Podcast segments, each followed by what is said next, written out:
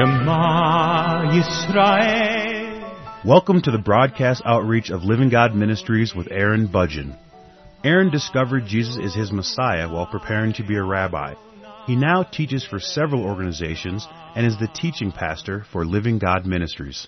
Strongly distinguishing between the Old and New Covenants, Aaron presents the scriptures from a Judaic and historical frame of reference. Join Aaron now as he reveals the reality foreshadowed and the new life we can now experience because of what the Lord Jesus accomplished for us.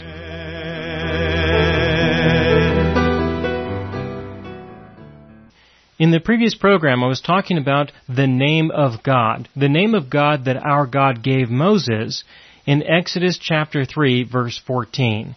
In most translations, that name is described as I am, or I am who I am. But the fact of the matter is, is that this is a poor translation. The proper translation is to translate that in the future tense that he will be who he will be. And there is a big difference between I am who I am and I will be who I will be. And I was explaining a little bit about those differences in the previous program. But in this program, I would just like to proceed and talk about the importance of the name of God and why people would want to have a name. Why they would want to have a name for their God. And I personally believe that the main reason why people really want to have a name for their God is because names historically, during certain segments of history, they have historically been a representation of a person's character. In other words, who a person is can be described by their name. During other times of history, like the time period that we are in right now, a person can have a name and yet it has nothing to do with who they are. But during other times of history, people would have a name or their name would be changed even in order to describe events that happened in their lives or to describe decisions that they had made or to describe their present occupation. The name of an individual was often a description of their occupation. It was a description of the things that they did, and that was one way that a person could be known. If you want to know someone, you can ask them, what are the kinds of things that you do? What are the kinds of things that you have done? And this is a way that people identify other people. And as I was explaining in the previous program, sometimes people are identified by the worst sin that they have ever committed.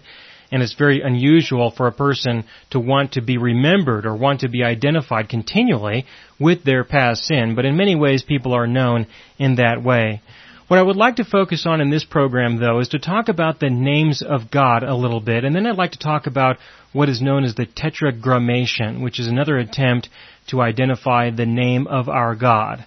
Now, of course, the conclusion that I gave in the previous program was that He will be who He will be. In other words, this is a living God who is actively participating, and there is no way that you can explicitly define him. And that's something that I need to bring out in this program, that the reason why he would describe himself in the future tense is because there is no way to explicitly define this God.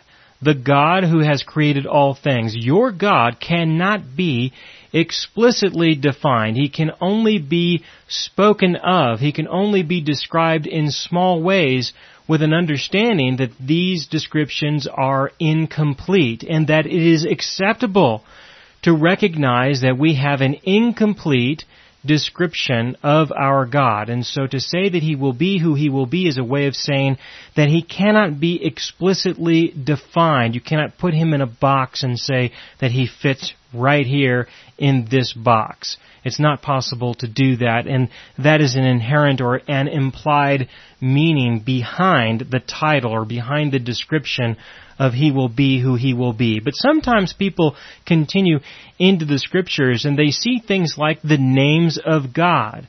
And I think these are wonderful things to look into. It is a very good study to spend time looking into the different ways that our God has been named by other people. For example, he is known as the God who is almighty. That in comparison with other gods, he is mightier than all of them. He definitely has ultimate authority and he will pass the final judgment when this world comes to an end. He will do that. He will execute that. He is mightier than anyone, mightier than all, and He will be, He will continue to be God Almighty. This is not something that describes who He once was, or even necessarily or only who He is, but also who He will be. In an absolute sense, He will always be the one who is the Almighty. He is also known as the God who is our peace, and He will always be our peace.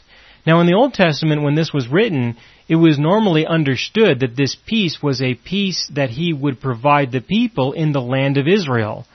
And according to the Old Covenant, that was what He offered. He said, if you will obey, if you will repent from your sins and obey His commandments, then He will allow you to live in peace. But in the New Covenant, He has provided something else. He has provided something different that He never offered, that He never provided, that He never suggested in the Old Covenant. And this is the peace that we can experience in our own hearts. We have peace with Him in our hearts. We can have peace in this world in our hearts because of who He is to us because of what He has done for us, because of what He is doing for us, yes. Because of what He has already given to us, yes. But also because of what He will give, and we live in anticipation of what He is going to give in terms of an understanding of the world that we are a part of, an understanding of how He sees it, in terms of what He is going to reveal about Himself, in terms of how we are going to understand the world that we are a part of in terms of our purpose and our participation and the works that He is preparing for us to walk in in the future. That this is a way to understand our God, that we live in peace, knowing that He is involved. In many ways we can live in peace because we know He is participating. He is living. He is not a God who is out there somewhere in the cosmos looking down to us through some kind of heavenly telescope to see us duke it out amongst ourselves. And he is also not a God who is in control of absolutely everything, but he has decided to allow the people who are here to make decisions about what they are going to do or what they are not going to do. And in the midst of that, he is also going to participate while allowing everyone to make their own decisions at the same time. And he will not interfere with people's ability to make choices about what they are going to do or think or what they are not going to do. He is not going to interfere with that because the cost would be too great. He has an opportunity right now for people. People also have this opportunity. He has an opportunity to have a people to turn to Him who will turn to Him because they want to. And if He interferes with that in any way whatsoever, He will take away from the value that He can obtain a people who would pursue Him, who would want to know Him because they want to. Not because they have to, and not because they have no alternative, and not because he has presented himself in such an overwhelming way that they cannot think otherwise, but because they really want to know their God. That is something that he has right now that I believe he will never interfere with. He is the God who is our shepherd. He has always shepherded us. He is shepherding us now, and he will shepherd us in the future.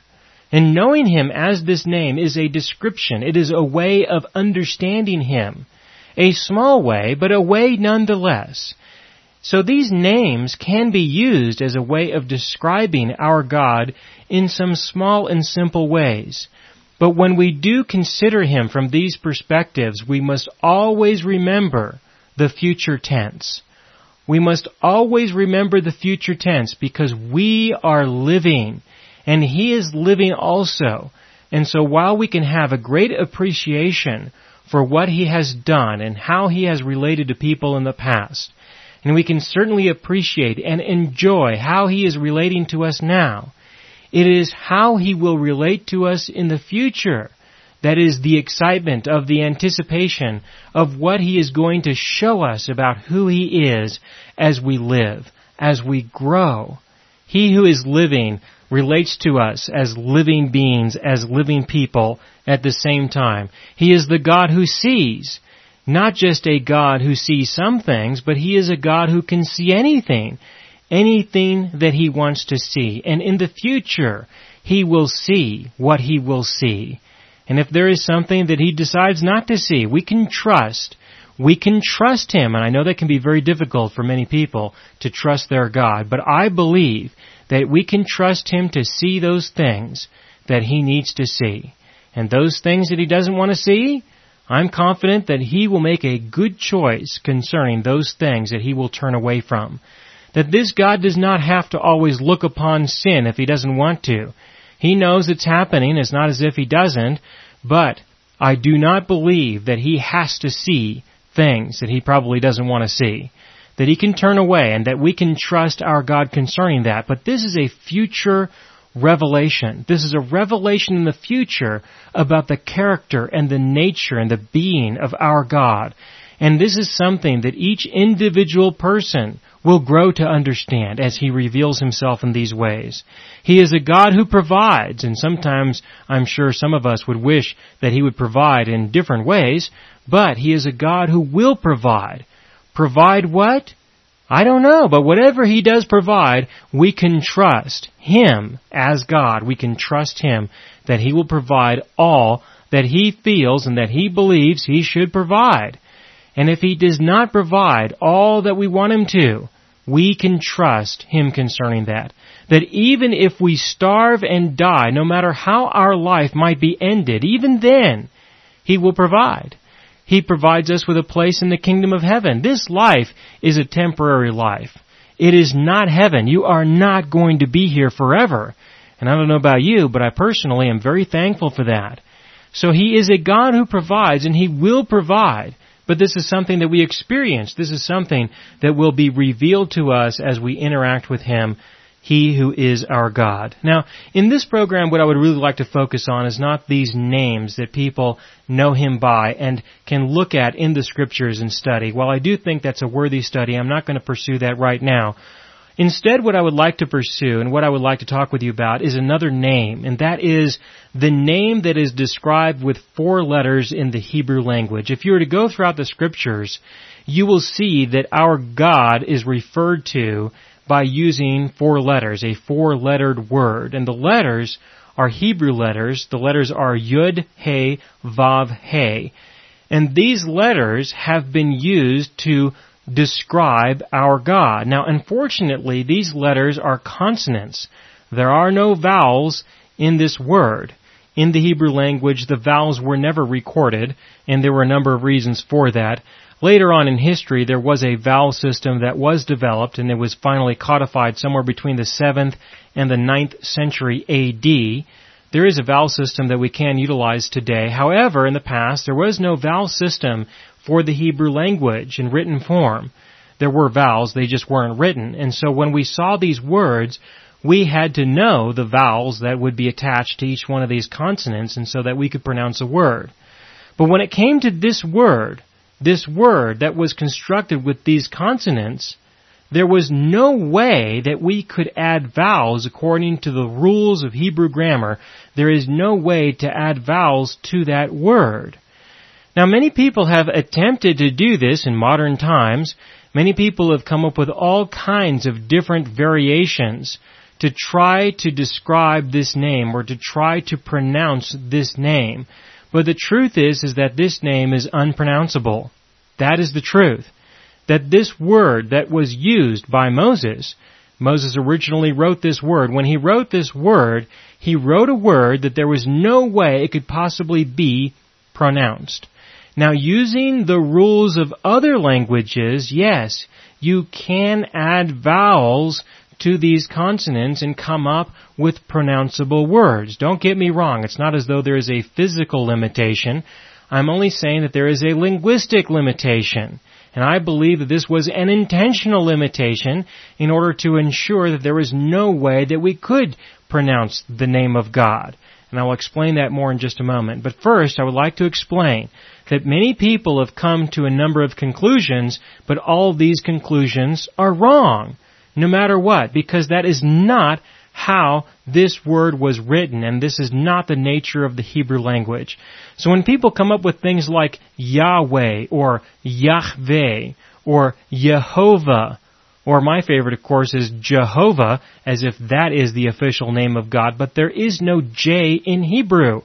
I love to use that with some groups of people where they claim that Jehovah is the official pronunciation of the name of God. And if you say Jehovah, then you're talking about the true God of the Bible. And then I ask them, did you know that there is no J sound at all in Hebrew? And they may say yes or they may say no, but either way, even if they recognize that that's the truth, they generally just don't care. They're just not interested in that. They don't really care at all. Because they have their beliefs and that is what they worship. They actually worship their beliefs, not the truth. They're not concerned about the truth. They're only concerned about their beliefs and what other people have told them. But people have come up with many attempts. People have made many attempts to try to pronounce this word.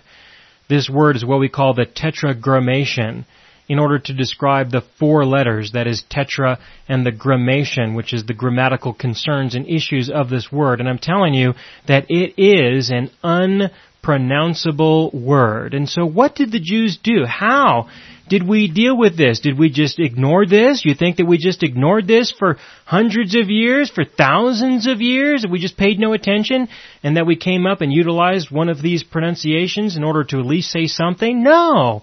It has always been known in the Hebrew culture throughout the centuries. The rabbis have spoken of this since long before the time of Christ.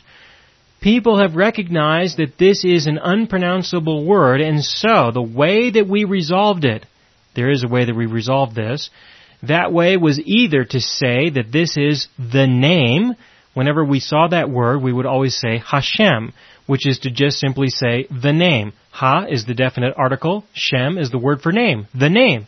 We would see the word and then we would say the name because there was no way to pronounce the word anyway. We knew it was the name of God, so we just said it was the name. That was a simple way of handling that.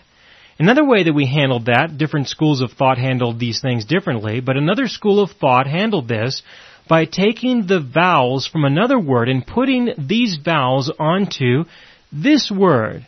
What they did was they took the vowels from the word Adonai. The word Adonai is a word that means my Lord. It is possessive in the sense that it is my personal Lord.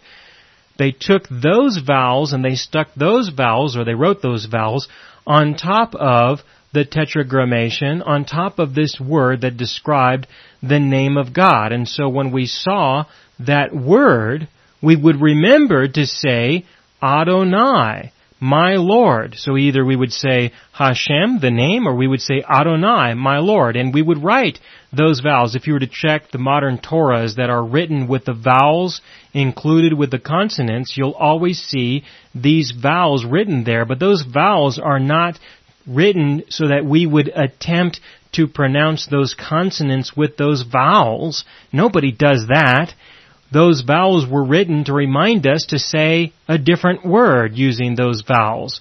That those vowels reminded us to say Adonai whenever we saw that word. Instead, what people have done is they have assumed that those vowels were originally part of that word. And when people do that, they come up with things like Yahweh, Jehovah, Yahweh, things like that. That's where these things come from. They are attempts to use the vowels that come from another word to pronounce a word that is described by consonants that were specifically assembled in a way to ensure that we would never be able to pronounce the name of God. So that's the history of the tetragrammation and the Yod He Vav He, the Yahweh, Jehovah, Jehovah kind of stuff that people get into. That's where it comes from. And so there is no way to pronounce this word. And so how do you handle that? Well, I handle it in different ways. If I'm around rabbis or if I'm around religious Jews, I'll say either Adonai or Hashem, just because that's the language that they understand.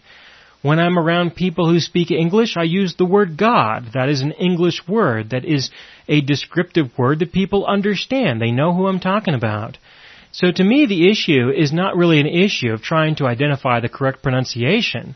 To me, the issue is just simply can you identify a word that will describe the person who you are talking about so that you can have clear communication with the individuals who you are speaking with. And if you can accomplish that, you have accomplished great things. And be thankful. because in many circumstances it's difficult just to get that far. Now another very important or what I consider to be valuable historical thing to understand concerning this is that the Pharisees were also very interested in the name of God. This is not a subject that has modern context but no historical context. People have been interested in this for a long time. You know, there have been many groups that have claimed even that they know the true name of God. The Masons are very well known for that. The people who participate in the Masonic lodges, who are members of Masonry, that religion is mainly built on this belief that they have the true and correct name of God. And I know what they say to each other, and it isn't. It just isn't the true name of God. It is the name of another God that I don't want to have anything to do with. But people believe that that is the true name of God, and they can build an entire cult or an entire religion off of that belief. But this is an issue that has a long and glorious history to it. It really is a very important issue, especially within rabbinical Judaism, and it always has been. It's been a very important discussion that has been presented as far as I know of throughout the course of history. One of the reasons why this is of importance to many people is because people want to ensure that they never pronounce the name of God. The reason why the Pharisees were so interested in never pronouncing the name of God, you see, in modern times people are concerned with wanting to know the correct name of God. In Christian circles people are wanting to pronounce the correct name of God. But in rabbinical Judaism, in the historical rabbinical Judaism, people wanted to ensure that they did not pronounce the name of God. And this is why. The reason why is because there was the risk of blaspheming his name. That's why this subject was so important, especially during the time of Jesus.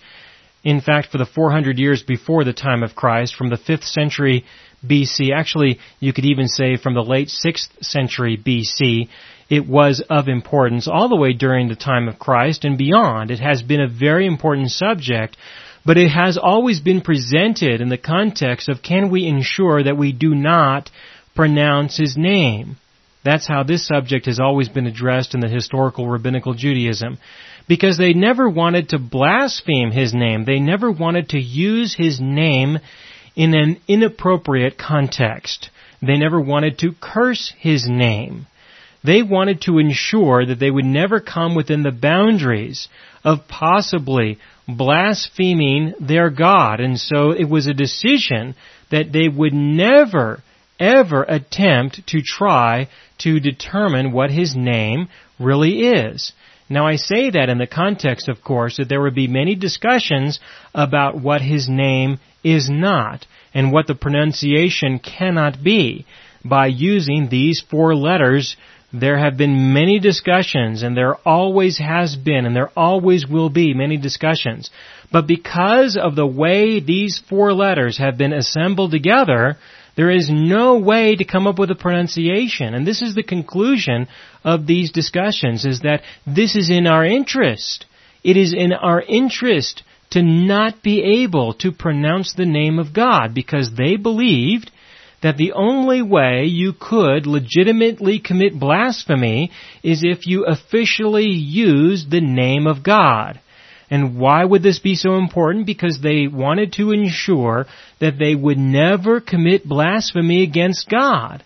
And so this was the decree. The decree was, was that you could never blaspheme God unless you knew the name of God and you used it in your blasphemy. Now I personally think that this is a very important law that the Pharisees established for themselves. This, of course, was never written in the law of Moses. It's not in the scriptures. This is a Talmudic law. It is a law that the Pharisees established in order to ensure that they would never come within the boundaries of violating the law that was given by Moses that you are to never blaspheme the name of God. And of course, the law was given to us in Leviticus chapter 24, beginning in verse 10, where there was the circumstance that someone was cursing the name of God when he was having a conflict with someone else, and the Lord said that this person needed to be put to death. So if you consider this, consider Jesus, consider the circumstances with Jesus when he was accused of committing blasphemy. He was accused of committing blasphemy several times.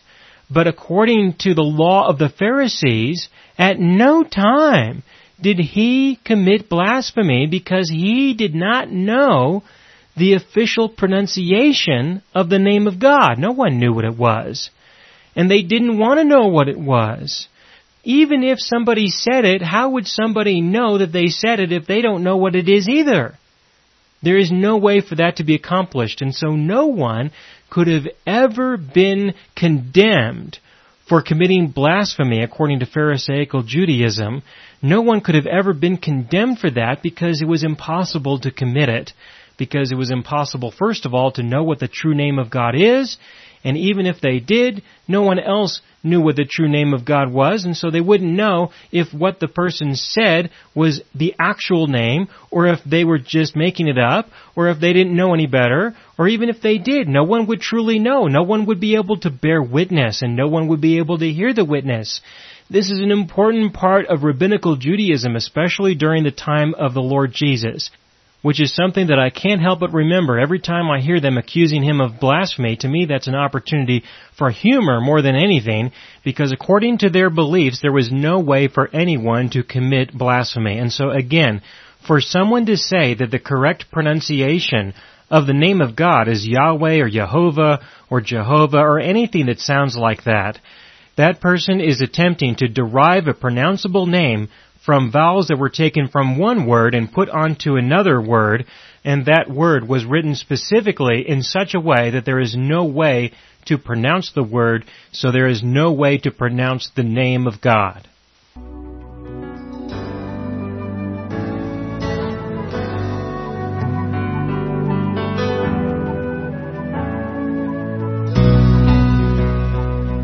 You have been listening to the broadcast outreach of Living God Ministries.